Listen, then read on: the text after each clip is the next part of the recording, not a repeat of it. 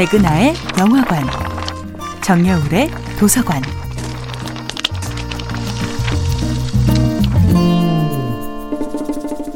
안녕하세요. 여러분과 아름답고 풍요로운 책 이야기를 나누고 있는 작가 정여울입니다. 이번 주에 만나보고 있는 작품은 지그문트 바우만의 고독을 잃어버린 시간입니다. 혼자 있을 때 우리는 외로움도 느끼지만 혼자 있어야만 만날 수 있는 또 다른 나를 발견하기도 합니다. 단정하게 보이고 싶고 멋지게 보이고 싶은 나를 잠시 내려놓고 무언가를 열심히 찾고 있는 나, 누군가를 절실하게 그리워하는 나를 만납니다. 우리 안에는 저마다 과거에 내가 오래전에 보내놓았던 추억의 타임캡슐도 있습니다. 학창시절의 나, 첫사랑에 빠졌던 나, 친구를 잃고 슬퍼하던 나, 아름다운 장소를 여행하던 나, 오랜 시간이 지나도 결코 잃고 싶지 않은 순수한 나.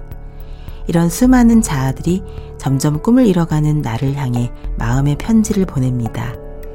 우리가 내면의 소리를 잘 듣지 않으면 이 추억의 타임캡슐들은 어느 순간 각종 마음의 질병으로 변신해 버릴 수 있습니다. 괴테는 고독이야말로 인간의 창조성을 키워주는 소중한 영감이 될 수 있다는 것을 깨달은 사람이었습니다. 인간은 사회에서 어떤 사물을 배울 수 있을 것이다. 그러나 영감은 오직 고독으로부터만 얻을 수 있다. 우리의 결핍을 채워줄 수 있는 대상을 늘 바깥에서만 구하지 말고 우리 마음 속에서 찾을 수 있을 때 고독은 고통이 아니라 구원이 될 수도 있습니다.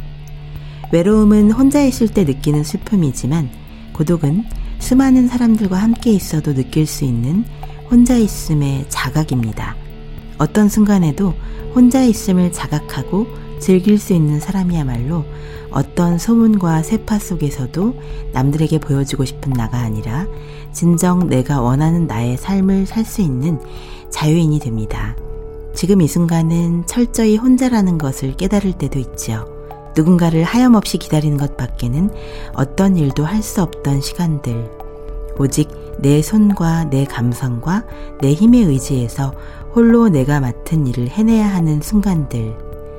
이렇듯 혼자 있는 시간을 떠올리면 기쁨보다 슬픔이 먼저 떠오르는 것은 왜일까요?